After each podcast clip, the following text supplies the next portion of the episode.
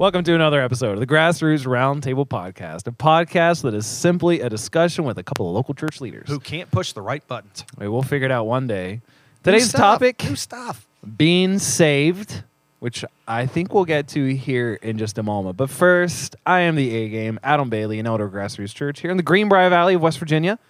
Joined again, as always, by the main man himself, the lead technician for the Roundtable podcast, Darren Cherry. Hi, Darren. Oh my goodness, we are using new uh, programs, a new setup, and so um, let's cover a couple things real quick. One, uh, we can't wait to hear the ladies. What'd you call it? The wives cast? I called it the grass. At first, it was the Grassroots Elders Wife Cast. But then I started thinking about it. I'm like, wait, wait, wait, whoa, whoa, whoa, whoa. We need more lady perspectives on the podcast. And I'm thinking, wow, if we can actually have like two or three women once a month within Grassroots Church sit down and talk about topics that affect women and enlighten us meathead dudes, that sounds good. So, went from being the Grassroots Elders Wife Cast to the, I don't know, something something bigger, like more more inclusive, Okay. like the Grassroots. Nags cast? I thought I heard you say that. Nope, that's just you, Darren. and you wrote that on your your blog. Remember the Meathead blog? Oh, that's right. but uh, no, it was actually getting more into like the grassroots roundtable, like ladies Ladies Cast. cast. The ladies of grassroots. Well, roundtable ladies cast. So they recorded this past Sunday. They did a great job, except We need a new technician. the lead technician doesn't know what he's doing. So I apologize. But to our faithful listeners, um, all four of you, they will re record. They will do a great job. Look forward to hearing that. But the other thing I wanted to cover we're also at a brand new round table. it's a nice round table. This came, and I'm not kidding, this came from a Starbucks in Charlottesville. Oh, it's nice. But do you feel maybe you're a little bit taller than I am? How tall are you? Six two. Okay, so you're you're you're about three inches taller than me. I feel like I'm at the kiddie table right now. because it's high up on your chest. it's higher up than the old table, where like the old table used to be lower in mine. Oh, I but this love one I have to this. lift my arms up. So I kind of sat down. I'm like, I feel like I'm in kindergarten again.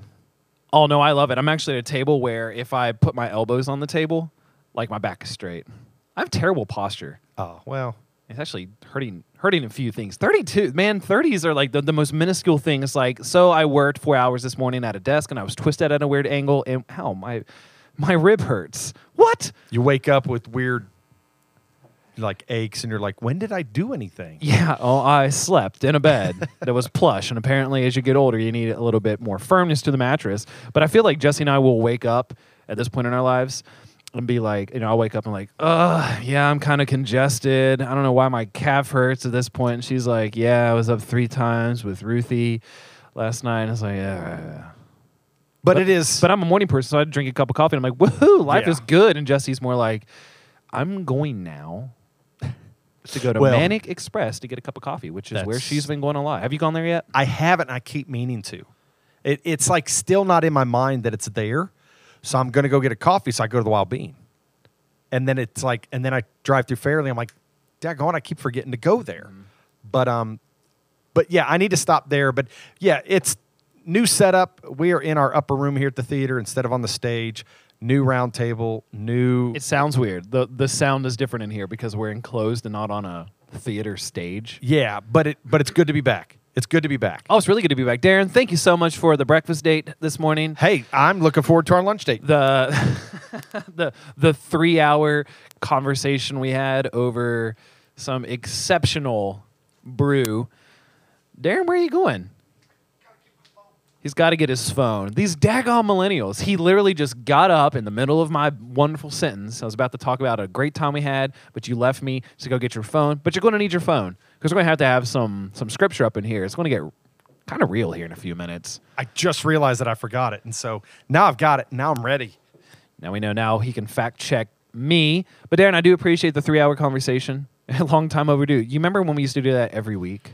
Like once a week? We did. That was like, it, well, it started off as like your training, but it was like part training, but just part hanging out and just kind of like in my mind, I was just pouring into you, but then just ended up talking about, but then it became like our official elders meetings. But then now we have more elders, and so we actually have to have Yeah, official now elders it's formal. We can't we can't um you know go off the rail conversationally for two hours. But hey, we things get done. We literally solved all the world's problems. I actually thought about having a podcast since we're not allowed to do one, like a like a thirty minute episode on sports in the office. Because I do have a lot of opinions about sports right now. Aaron Rodgers, what up? Because he listens. Do you know that? Well, I had I had I thought I heard him quote one of us during one of the press conferences, but I wasn't sure. he used air quotes around the word immunized. I'm like, he does listen to the podcast.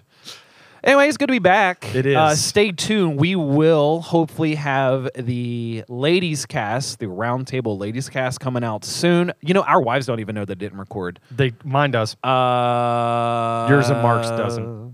But anyway, we can, we can iron that out. We actually had a topic lined up to kind of piggyback on what they were talking about, but I feel it's better for them to talk about it first out of respect. And then we will add to that conversation a little bit later on. So today we're taking a little bit of a left left turn. Is that a is that a thing in a conversation? Yeah, we're taking a little bit of a left turn today. Yeah, we're gonna we're gonna Sure. go a different We're, we're direction. going down a side road. We're taking the back road today. A little little bit of a detour. Uh, today we're going to be talk about. Today we're going to be talking about. Excuse me, being saved, which is a phrase you hear often in Christian precincts. And I was just kind of hoping, Darren, that we can sit down and talk about it. What does it mean to be saved or to get saved? How does someone get saved? What is salvation? Like what? Are, what does that look like? Because you hear the phrase all the time. It's not uncommon to hear, you know, forty year old anybody say churchgoer, non churchgoer, man, woman, but for a forty year old person, be like, yeah, I got saved when I was eleven years old.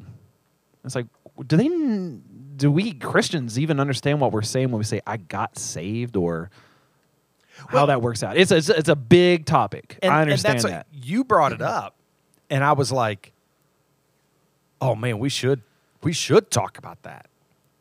And and there's a couple reasons. One, I, I told you, we have been on Sunday mornings here this year, every other month, going through the parables of Jesus.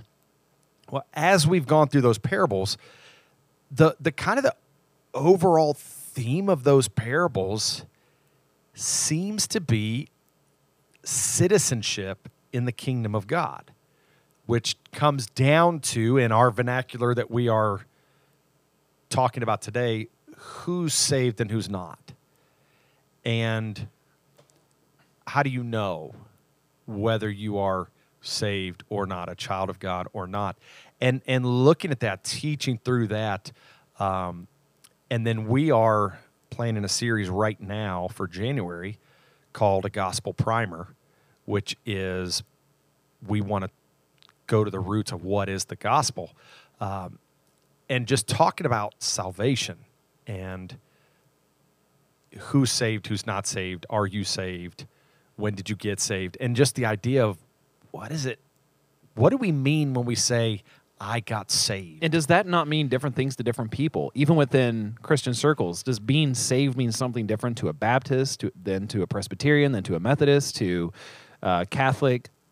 You know, being sa- I don't even know if some denominations use that phrase. Maybe that's a just a Baptist phrase. Have you heard any other denominations use the phrase "I got saved"? Um, yeah, I think, I think more fundamental evangelical churches, uh, ranging from Methodist to Independent Baptist, um, Southern Baptist, uh, charismatic uh, churches, ones that I've been around, use the phrase um, or or would ask the question, "When when were you saved?" Um, oh, I got saved when you know, and then fill in the blank of the life story or whatever. But um, but yeah, I've I've heard it in those. I will say I don't hear it as much in um, reformed circles. I don't hear that as much. Um, but in in other circles I do. Yes, an interesting phrase, and I will start here. I've never been a big fan of the phrase "I got saved." I mean, my salvation story, I became a believer. Like I dedicated my life to Jesus Christ, surrendered myself to Him when I was a seven-year-old boy.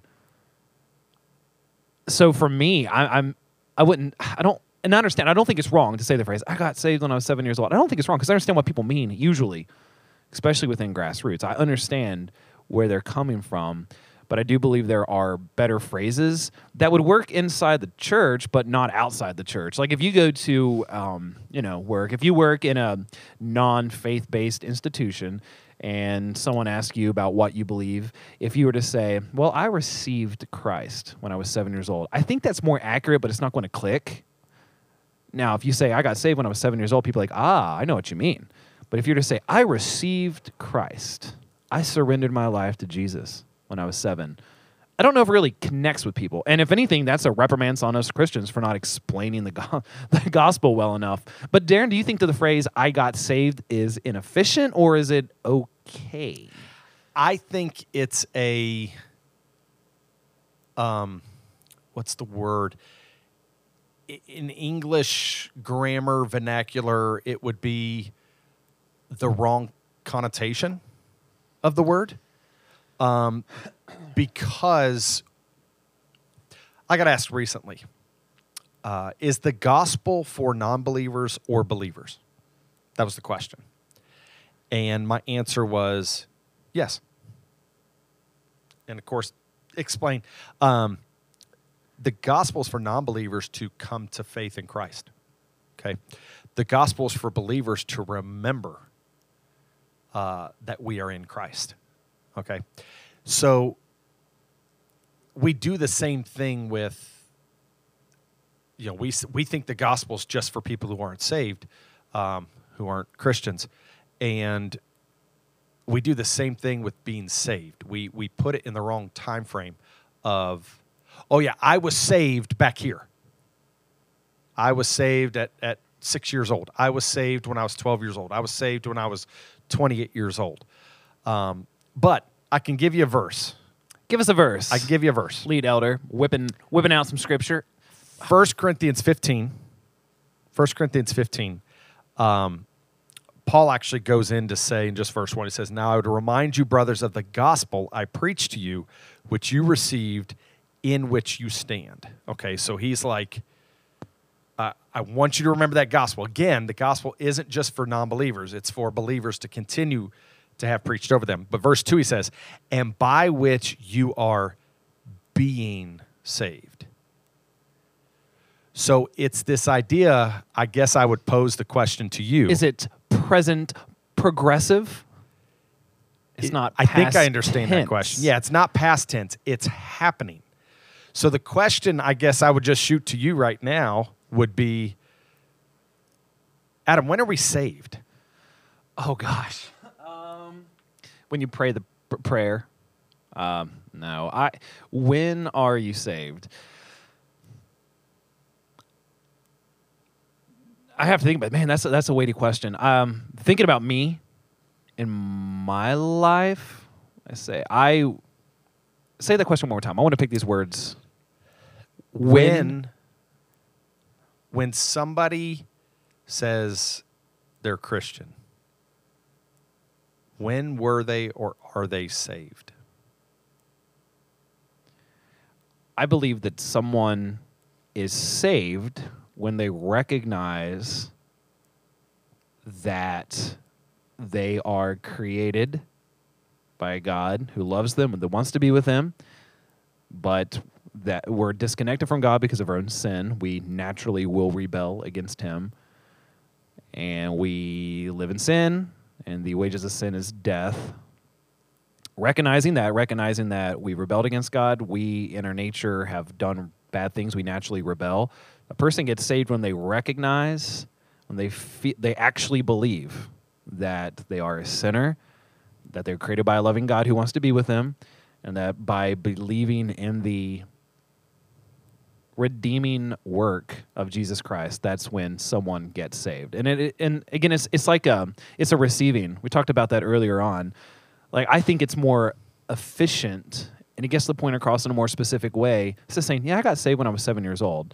Like I remember, uh, you know, my dad was asking me, he's like, yeah, you, you which is true. I did want to get, I wanted to be saved because my sister, she got saved and she got to take part of communion. And I thought, ooh, I want to do communion. And they're like, no, you can't because you're not saved. And I was like, what? Well, I want to be saved. Anyway, I remember having a conversation with dad one random evening. I think it was a Tuesday actually, because that Wednesday um, we had services. But it was like, you want to know what that means? He's like, well, here it is. Like, you're a sinner. God loves you. You got to repent of your sins, give your life to Him, and just trust in Him uh, so I, and then that it's like you know now pray and just ask for forgiveness and you know say thank you Jesus for saving me and continuing that relationship. So I think it's more accurate to say I know I got saved in that process to be like in that moment I received Christ. And then through then, uh, you know, I've grown up a little bit smarter, know a little bit more, have a little bit more knowledge, a little bit more wisdom. It's like I'm able to understand that in a deeper and fuller way. It's like it's unfolding itself as I experience the world more, the community more, understand relationships more, understand nature and creation more. It's like I feel like I am able to more and more experience my place in the universe and God's place in the universe. Now, do you want some scripture? Well, the the reason is and we we talk you talk about how we receive Christ and, and obviously everything you just said, recognizing our rebellion, recognizing our, our need for a savior, and recognizing that Jesus is that savior. We are only able to receive that when the Holy Spirit illuminates our eyes to that and gives us the faith we need in order to believe. Yeah, because the evidence is all around us. It's like we see things all the time without picking up on it. For example, you know how they say whenever you buy a certain type of car, a certain color, suddenly you see that car everywhere because you're looking for it. It was always there, but now you're looking for it. It's, it's this element of confirmation bias. I found out the same thing with words. Like I'll learn a new word. I'm like, ooh, this is a fancy new word. And I swear, everywhere I go, I'm hearing this word. For us humans, people, it's like I think we see the work of God all around us all the time, but until our eyes are open, we can't really understand it and accept it for that. It's like everyone experiences Christ. Like he reveals himself to everybody. Like God is revealing himself to everybody. The That's question is Romans 1. Do you see it?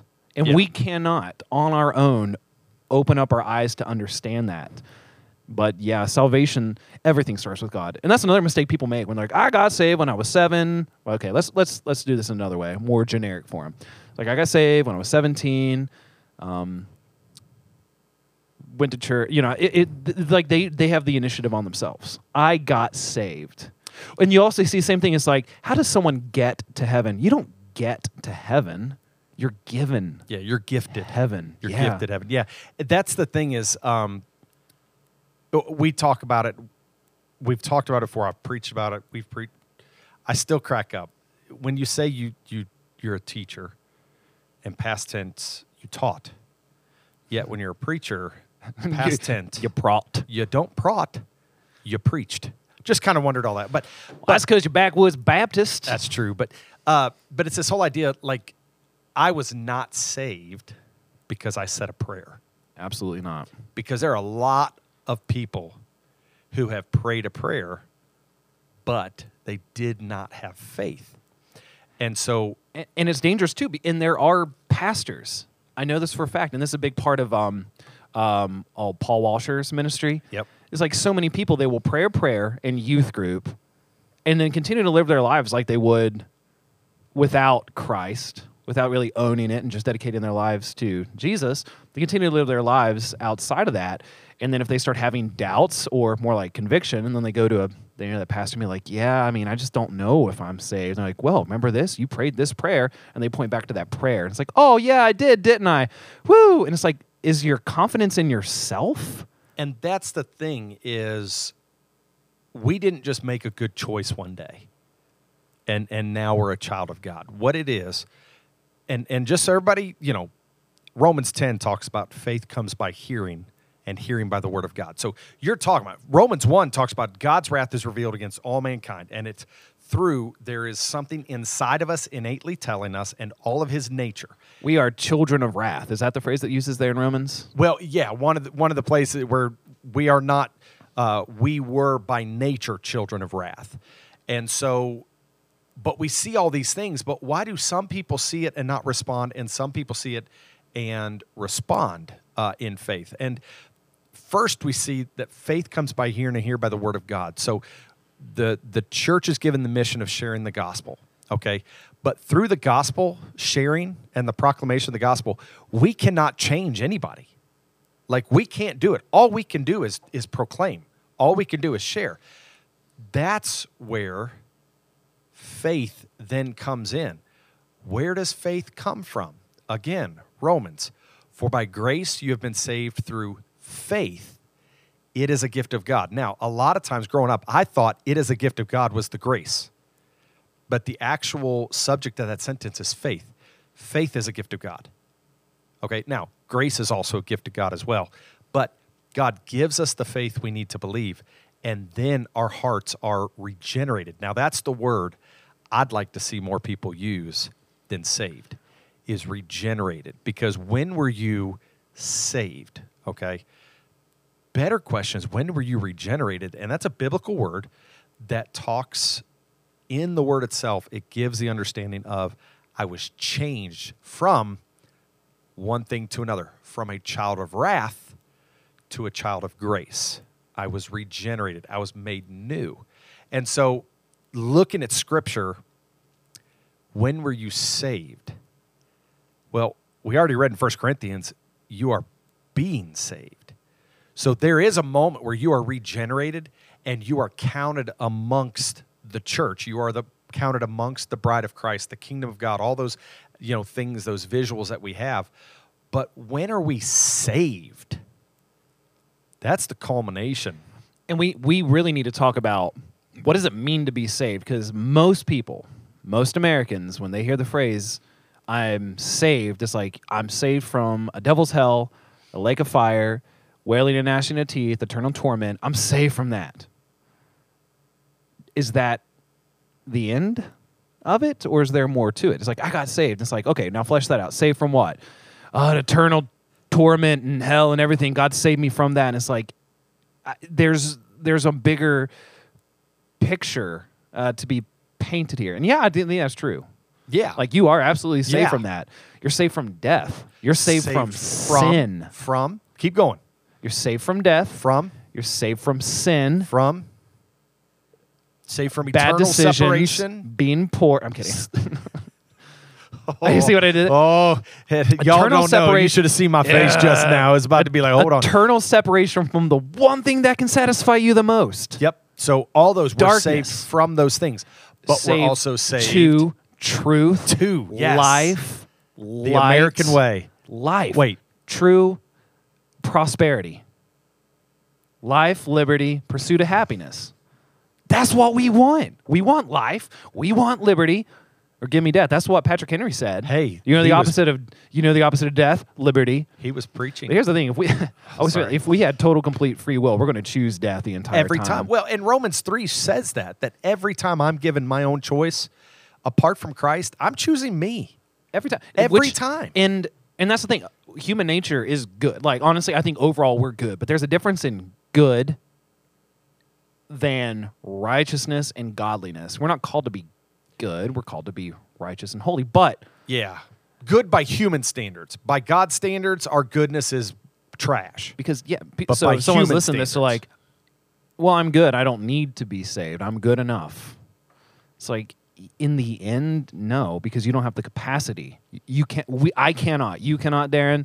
We cannot achieve righteousness. We cannot achieve holiness. And that's what you have to start with. Like if, we're, if you're going to have a conversation about being saved you got to start with god. And i think that we make i make the big error of i am the center of my universe all the time. Like i feel Yeah. like reality is a movie or a play or a book. It's a story and i am in the center it all goes around me but it's like i'm not No. god He's the, the, creator yeah. the righteous perfect beginning and end of all creation is the center. I'm I'm And- off in the peripheral. And he invited us into the story.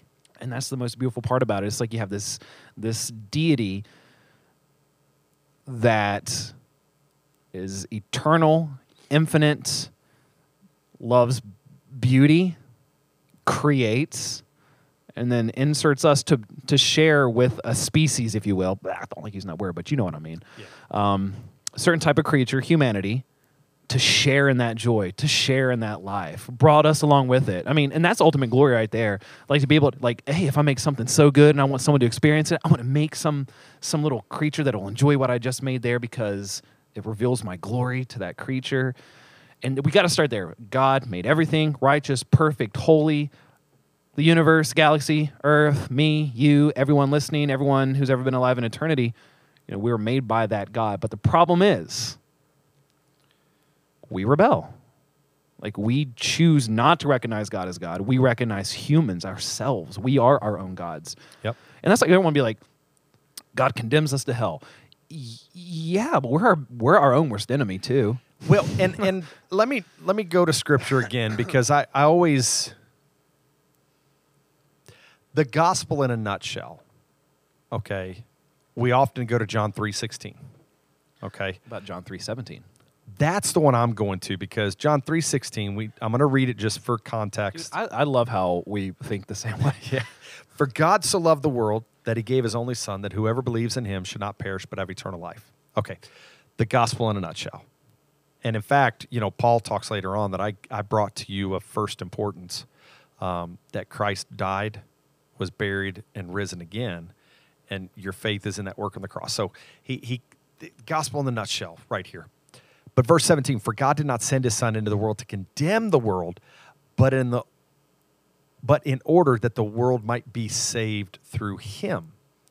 Whoever believes in him is not condemned. This is verse 18. But whoever does not believe is condemned already because he has not believed in the name of the only Son of God. And so it's like, It's a slow death. yeah, it, it- and it's this idea that, you know, God condemns us to hell. We condemned ourselves through rebellion. Now, people often, I was talking to somebody uh, in discipleship the other day, how we love the marshmallow, fluffy, rainbow unicorn Jesus, where it's like Jesus is all love, God is all love. There is no condemnation, there is no wrath, um, and there is no hate. And, and we have to remember his scripture, we have to believe in the God that is revealed in scripture as he reveals himself. We don't get to make him up.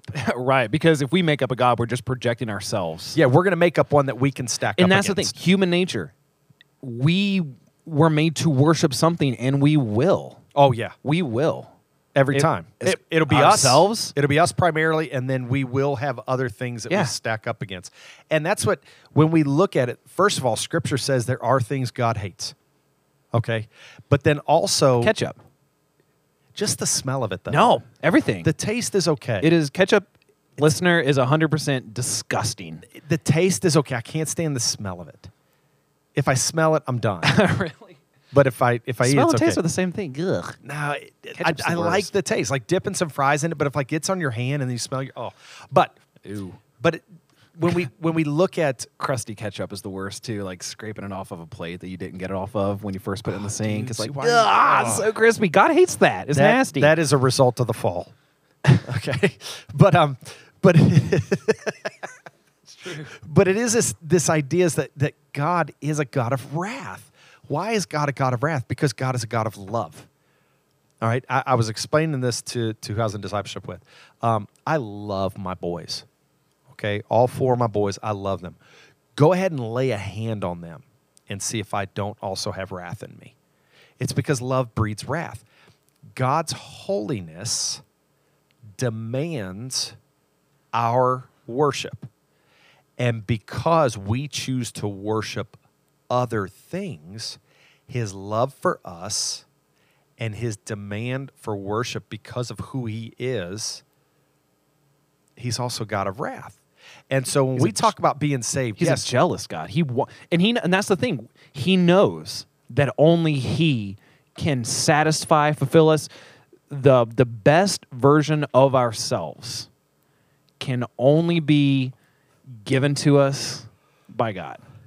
Which one ha- realizing who we are in Him. we're incomplete. Yes. I mean, And always will be apart from Him. and that's, I mean, that alone to be deprived of that fulfillment is is a certain degree of of wrath. But to track all the way back, how do you know you're incomplete without God? the gospel has to be brought, proclaimed, but then the Holy Spirit has to give you the faith to trust and believe that. And humanity is so quirky because we have self awareness, we have consciousness, we have a sense of morality. No other creature, no tree, no animal, no bird, dog, anything sits there for hours on end and contemplates what is the purpose of my life. They just they act on instinct. We don't have that, and that's like the beautiful thing. I mean, we humans were made in the image of God. And one part of that, we've been given this amazing gift. We know what's right. We know what's wrong. We're self-aware. That's a beautiful thing. But we abuse that, and we turn away from God, and we worship ourselves. But you're right. Because of that, we broke a law. You know, the And there has first to be command, consequence. Love your Lord your God with all your heart, mind, soul, strength, and that's the, you know the first and greatest commandment. And most humans go, nah, nah. I I think I can achieve other th- be given other things, and that leads to death. Every human goes, nah. Every human goes, nah. And then What you're saying is by the awakening of the Holy Spirit, you know, someone begins to realize they hear that message of like, okay, there's a God that loves me, that wants to be with me, and I've broken His law, and oh my gosh, there's nothing I can I can't do anything. Like I can be the best, most moral person ever. It's not good enough because I'm incapable of uh, achieving the righteousness. You can do good, but it's like it's broken, and only the Holy Spirit can convict in that way. You're And- right. I, I can't, dude. I can preach that ad nauseum on a Sunday morning. nobody will ever the be convinced. Nothing. Nope. Nobody will ever be convinced unless God steps in. Because again, going back to Romans 3, I will always choose me apart from. That's why uh, Colossians, um, Paul talks about how we were dead in our trespasses and sins. Um, uh, an illustration I've heard quite often is, um, you know, somebody's out in the middle of the ocean, no boat, no land in sight, and they're treading water barely. And Jesus steps, you know, all of a sudden, here comes Jesus reaching in that hand, pulling them out of the water. The problem is, what Scripture says is that we're dead, lifeless, bottom of the ocean, no hope, no way to revive ourselves. And Jesus dives in to our situation, comes down to us, pulls us out, gives us life, and then quite often we want to take credit for choosing to breathe. Oh, yeah, and that's th- that phrase achieving righteousness I heard someone use and it just you cannot I have climbed up the ladder of righteousness and I'm now on par with God because I'm human. It's like, man, you Can I get edgy for a second? Just for a second. Mm, is it a hot take? Could be considered a hot take. Oh, we're, no, we, we only sing the hot take song if it's 100% hot take. But go Okay. ahead and be edgy. I'm I gonna got be another edgy. song for edgy. If I wish you would step back from that edge, my friend. we'll be politically correct and be best friends. here's the edginess of it. If you want that works-based righteousness, okay, if you want that, and here I'm I'm I'm going to sound like a jerk, but I'm just going to own it. Go be a Catholic. Ah, dude. It's what they do. Just watch Midnight Mass. It's true. Uh, it was very profound.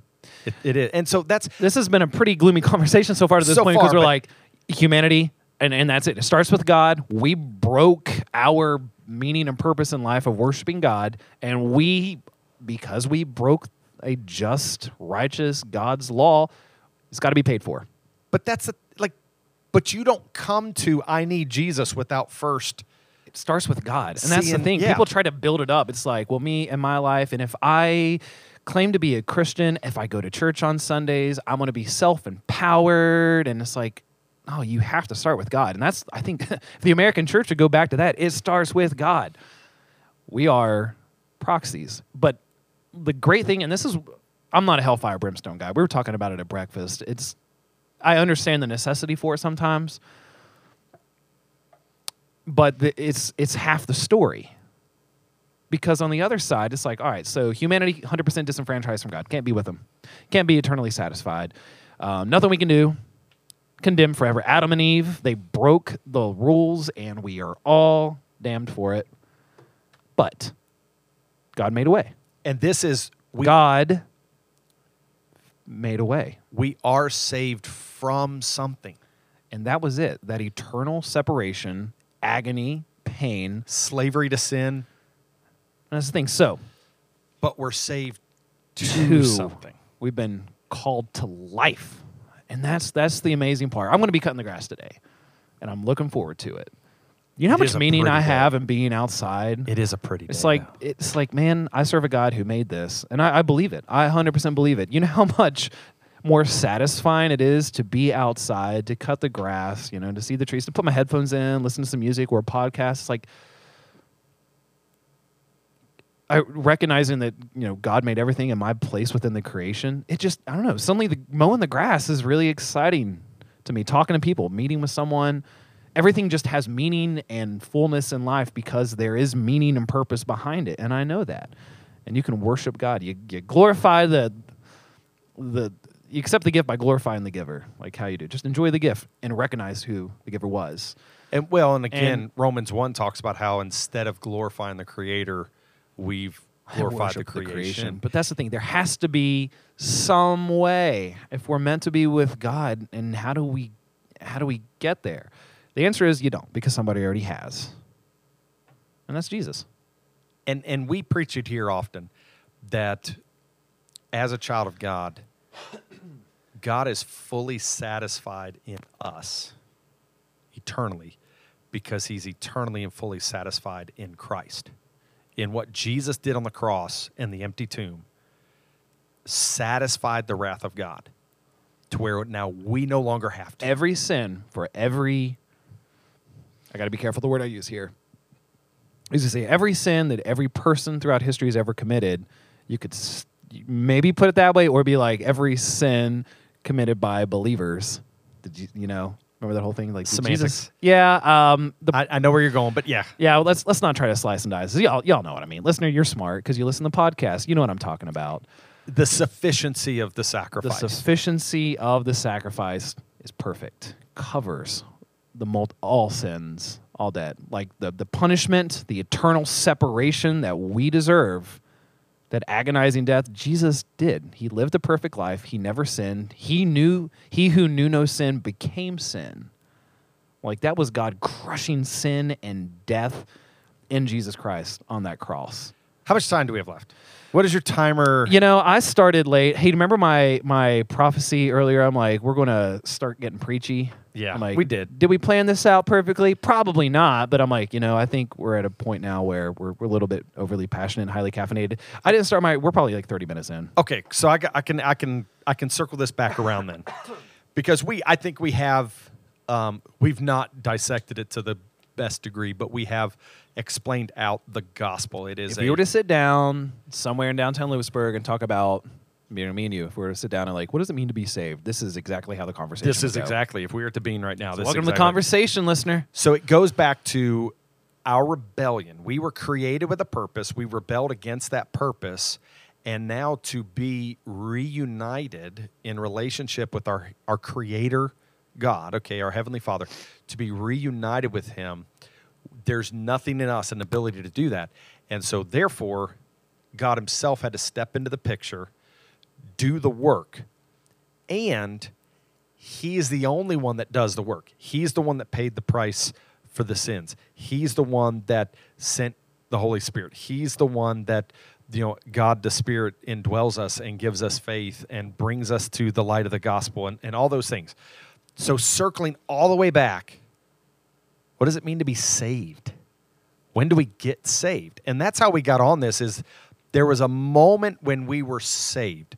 We were saved from God's wrath. We were saved from eternal separation. We were from saved from slavery to sin, but we're also being saved. And too often, I think where you and I were really looking at it earlier is too often people go, "Oh, I got saved when I was, you know, 9 years old at Vacation Bible School or 31 years old at a Sunday morning service or, you know, 5 years old when my dad prayed with me in my bedroom that night." And and and we we look at it as a singular moment instead of recognizing that it is a lifelong happening because and i'll give you two reasons after i come to faith in christ i become a child of god. Do i still sin? Nah. I'm kidding. yeah. yeah. I'm still being saved from those sins. That payment christ paid on the, the cross is still sufficient for those sins. So i'm still being covered over and over through the blood of christ. Those are covered okay? But then also there's a glorification coming when christ returns his kingdom is made known to the fullest is a culmination of his kingdom. He is placed you know at the head of the table you know with the the celebration of his kingship. And in that moment death and hell are defeated satan's defeated sin is defeated and i am forevermore saved. It's not that singular moment it's the fulfillment of that because you can experience some elements of heaven here on earth. We call it God's kingdom. Yep. Kingdom of heaven, and I mean, and honestly, it's it's good. And it flows from, you know, Jesus Christ. It flows from the the faithful work of the church, but it's not completed until after this life. So being saved, well, that's the gospel. Kind of little little zigzaggy. Like we we we went we took a little left turn, took a little bit of a detour. But my my hope is this: if anyone is listening, and we always have to go back to this one one of two types of listeners, those that you know have given their lives over to to Jesus Christ and following God and His commandments, loves Him, treasures Him forever through eternity, and those that you know maybe Jesus is a, he's a smart guy, he was a good guy, but you know. You know, maybe every everybody gets to heaven, just got to find their own path. That's what I want to say. oh wow the amount of joy that comes from knowing that no matter what happens, I'm okay. I don't have to do anything. Like there's no pressure. I mean, I can mess up and I don't want to, but it's okay. Like I don't have to worry about, you know, what if something happens to me today? What if I you know, I'm in a car wreck and I and I die and I never get to see like my daughters grow up? And it's like it's okay. I, I, I don't I can't do anything. I'm literally everything has already been done. It's working itself out to where it's like I can just enjoy life in Christ. It's like I can enjoy the good things because the giver of those gifts is good. It's like there's no pressure. and you can endure And it makes me very happy. and you can endure the bad things because you know he hasn't abandoned you yeah. and and and that's why I I think a good way to finish this one up is to give me what you think on this, Adam. Um, how does somebody know they're saved and being saved? You know, and real quick, we can give you a, a better biblical word here too. Um, sanctification. Okay, am I sanctified in Christ? Yes, I have been made holy. I've been set apart as a child of God. Am I being sanctified? Yes, I am being. Uh, and I'm going to use the word perfected. I'm never going to reach perfection until the end of my life, um, when I come into the kingdom, you know, in the spirit, and one day in the body as well. But um, but I, I am being sanctified. Uh, and so, how does somebody know that they're a child of God? I would ask the question, what brings you the most satisfaction in life? Like be honest, like what is the one thing that satisfies you the most? Uh, if someone could be honest with themselves, be like, honestly, Jesus Christ is my treasure. That's that's what matters most to me than anything else. Jesus himself even said, like, if you, you know, love your mother or father or your daughter or your son more than me, you're not worthy of my kingdom. It's like, what is your treasure? We really need to ask ourselves that. And it's convicting to me too. It's like, well, really, what is my treasure? What what am I doing in life? So that's where I would start. It's like, what is your source of satisfaction? Be, and be honest. And then I think if you were to look at someone's life, bigger picture, what you know, or reflect in your own life, I don't think it's so much where you started or where you're at per se. It's the direction you're going. Um, First John talks about it all the time. It's like by this you know, by this you know, by this you know, and it's like, do you have love for the church? Do you do you love the light? Like if someone says they love the light but they live in darkness, then they're a liar. It's like there are products of someone's life, fruit, if you will, that you can look at. A good tree produces good fruit. And the Holy Spirit working within us, I think if you were to look at someone's big picture life, you know, not where they started, not where they're at, but the direction they're going, and to see proof of change, I think that that's that's good. Like, yeah, you're going to mess up and you're going to sin, but are you are you a joyful person? All the fruits of the spirit. Are you a joyful person? Are you a patient person? Are you gentle? Are you loving? Are you kind? Do you have self control? Do you? and and that's what when you come to Christ, when you are regenerated, the Holy Spirit in, is indwelling you, empowering you, brings a spiritual gift. Okay, does anybody have all the gifts? No. Um, there's even a debate. Do we they, need to make a Christian superhero that has all the gifts, they- and his name is Jesus. Yeah. Oh, oh Does he? we did he already have, had one. Did he have all the gifts? I, I believe so. I think so too. Um, but he, uh, but uh, the spiritual gifts. Yeah, there's actually a debate. You know, do do you get different ones throughout life, as is needed around you? You know, but that's a different debate. But a lot of times people think of the fruits of the spirit the same way. That once the Holy Spirit comes, He brings part of the fruits, and part of the fruits you just don't have. But the that's not what the context of the scripture is saying. The context of that is that the proof that the Holy Spirit is indwelling you and sanctifying you is uh, these fruits, these things coming out. And Products. so- what does your life produce? yeah, if somebody doesn't have all those, they might go, "I'm not saved." It's like, hold on, hold on, we're not saying that because if I, you I talked about self control. There's some things that you know I talk my thoughts. I'm sorry, but you will never have to guess how I feel about something, and that's not good. It, it's okay to be you know emotional in s- in the right situation, but to be controlled by them is not a good thing. And there are some things I get really excited about. Even yesterday, doing a history presentation, it's like I was excited, not nervous. I was just excited. And right before I went into it, I, I told myself, it's like, I'm going to exercise self control. I'm going to slow down my speech. I'm going to speak efficiently, enunciate everything well, get my point across. Okay, people are here. Hey, this is the history presentation. My name is Adam, and you know, next thing I know, I covered a 90-minute presentation in 45 minutes, which I'm pretty sure I did. But it's like, man, I did not exercise self-control. That's on me. Um, is it the world's worst iniquity? No, I mean, I recognize the problem. Yeah, now that can grow into something bigger. yeah, if you're if you're struggling with Self-control. self-control, like you're you're It's like, murdering can people. you turn away from temptation for me? It's like, man, I'm naturally wired to talk quickly and be excited and run through stuff, and I can't do that in a professional setting all the time.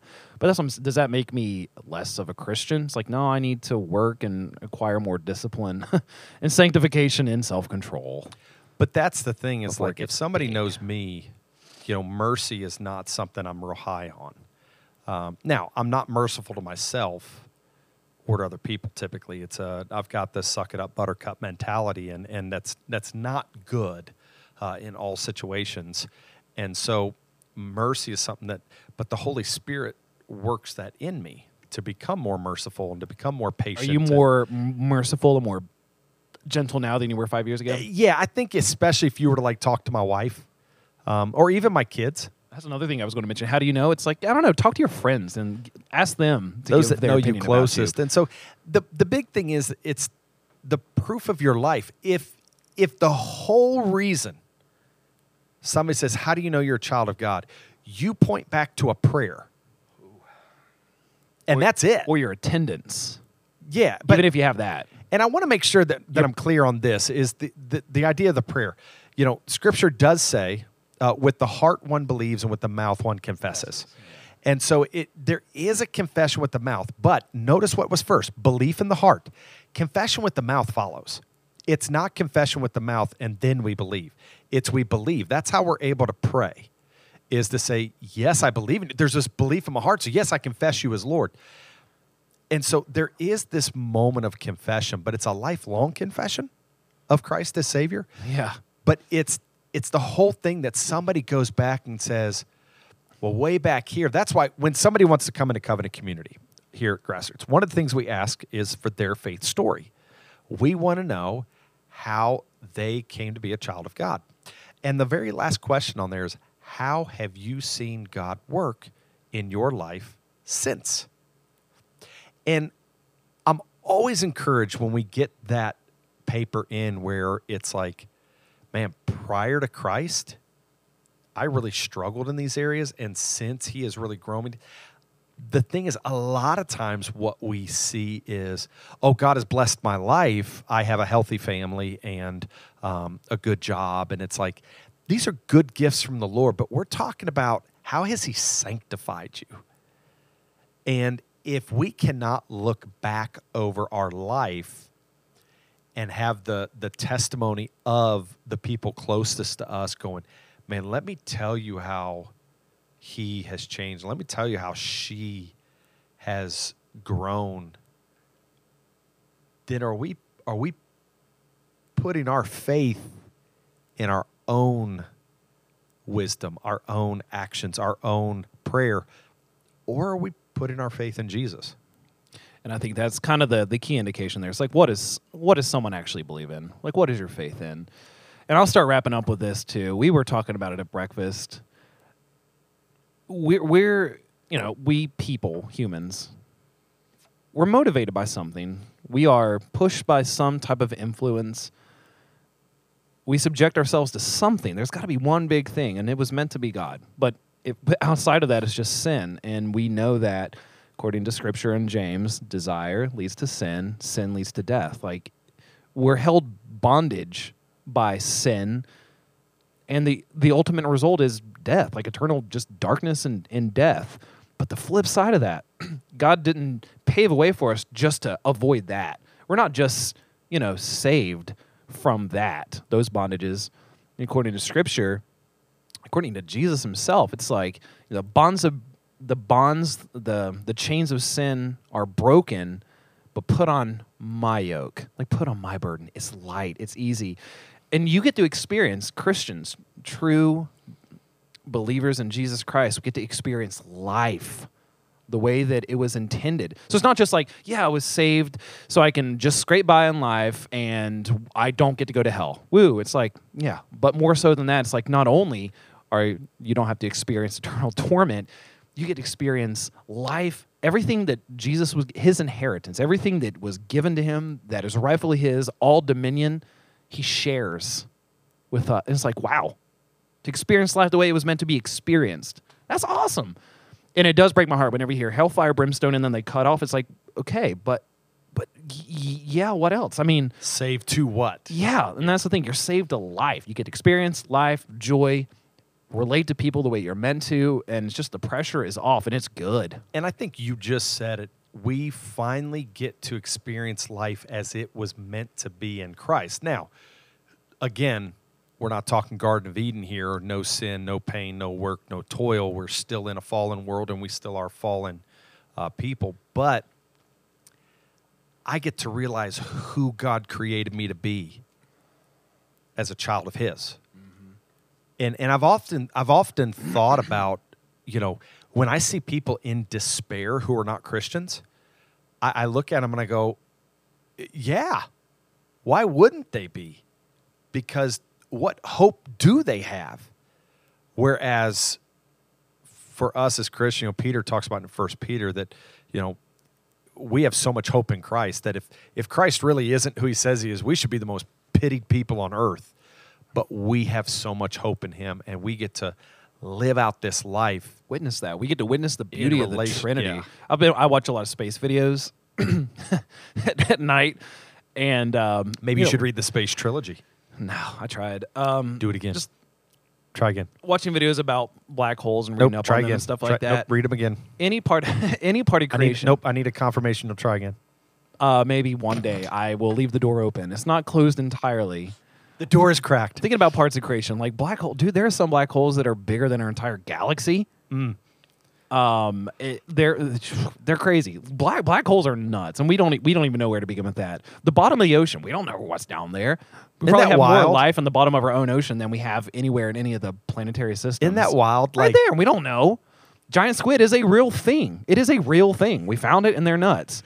They're crazy. Bigfoot's S- not. crazy smart. We don't know that. There. I'm kidding. Bigfoot ran off with all the Trump ballots. Did y'all know that? I saw it, and on the on the internet. but um, anyway, the reason I'm bringing all that up: black holes, the vastness and the depth of the seas and the oceans, even the Grand Canyon, or any really nice natural landscape. looking at it, thinking, wow, this is a product of evolutionary circumstances and it's all, ooh, it just worked out this way with no meaning. Oh, cool. It's a big, big canyon pit. Woo. Yeah, it's pretty to look at, but it has no meaning. Versus, wow, there's a creator who loves beauty who made this and i get to i, I now in this moment i am being allowed to witness that creator's not only beauty but a reflection of their beauty. I mean it looks different. I'm just i'm just saying the black holes grand canyon depths of the oceans look a lot different. So much more flavor and life to them in christ the way that it's meant to be versus outside. Just so you have more of appreciation for it. Yeah, and again, getting to walk through this life with that understanding um, and that hope for the future to come, uh, the the beauty of the gospel and seeing it change people's lives. and uh, you mentioned before, like growing throughout your life to understand that concept on a bigger capacity as you understand more about the world around you and more about people as you go through your life and acquire more wisdom and knowledge and growth to be able to experience Jesus more and more and more in that way. That's awesome. And that's where I think we said it earlier that we need to continue having the gospel preached over us even after we become a child of God is remembering that gospel. And because he did say his yoke is easy and his burden's light sometimes it doesn't feel like that. Sometimes we feel outnumbered. Sometimes we're like you know king david who's like i'm i'm i'm so beat down to the point of death god. I, i'm overrun by my enemies. But then david goes back and goes but who can stand against our god? Who who can who can stand against you know our creator? And and it's this thing it's this hope to come. We get to live each day in that even with the chaos surrounding us the frustrations of it. All the suffering in the world that you witness, innocent people just getting hurt. let that like- gospel be preached over you and then go proclaim the gospel to the world knowing one day he will set it right mm. It's a it's a work. That's what I- I've talked about it in our group before. But um, some would say it's like, well, if I were God and I was completely powerful and sovereign, I would end all suffering. It's like, yeah, and He is paving a way to end all suffering. Um, you know, one, uh, you know, a thousand years is one day to Him. He's much bigger than time. You know, to Him, it's it's not like this long process. To us, it is because we're finite humans. It looks like man. 15,000 years of human history. To God, it's like, man, that's 15 minutes. He's working it out. do you remember um, bruce almighty Yeah. with Jim Carrey. Do you remember how he sets up the computer to answer all the prayers? Yeah. And he, he flies through it and he's like, done. And then all of a sudden it's like, you have a billion, you know, emails. And, and so he just answers yes to all of them. And then he goes out to the chaos the next day. And it's like, we are so much smaller than God. Yeah, I think uh, Tim Keller said that. It's like if we were God, we would answer prayers the same way he does. If we were God and knew everything, we would answer prayers the same way he did. Well, if anything, I hope that this helped everyone who's listening understand what it means to be saved. Uh, if you can't say that, or if you just have some thoughts you want to send our way, let us know. The website is grassrootswv.com. We're also on Twitter, Facebook, Instagram, around and about throughout this greater Greenbrier County community. If you made it this far, you're pretty stinking awesome. Uh, appreciate you giving us your time. We will be seeing you soon. Ladies, peace.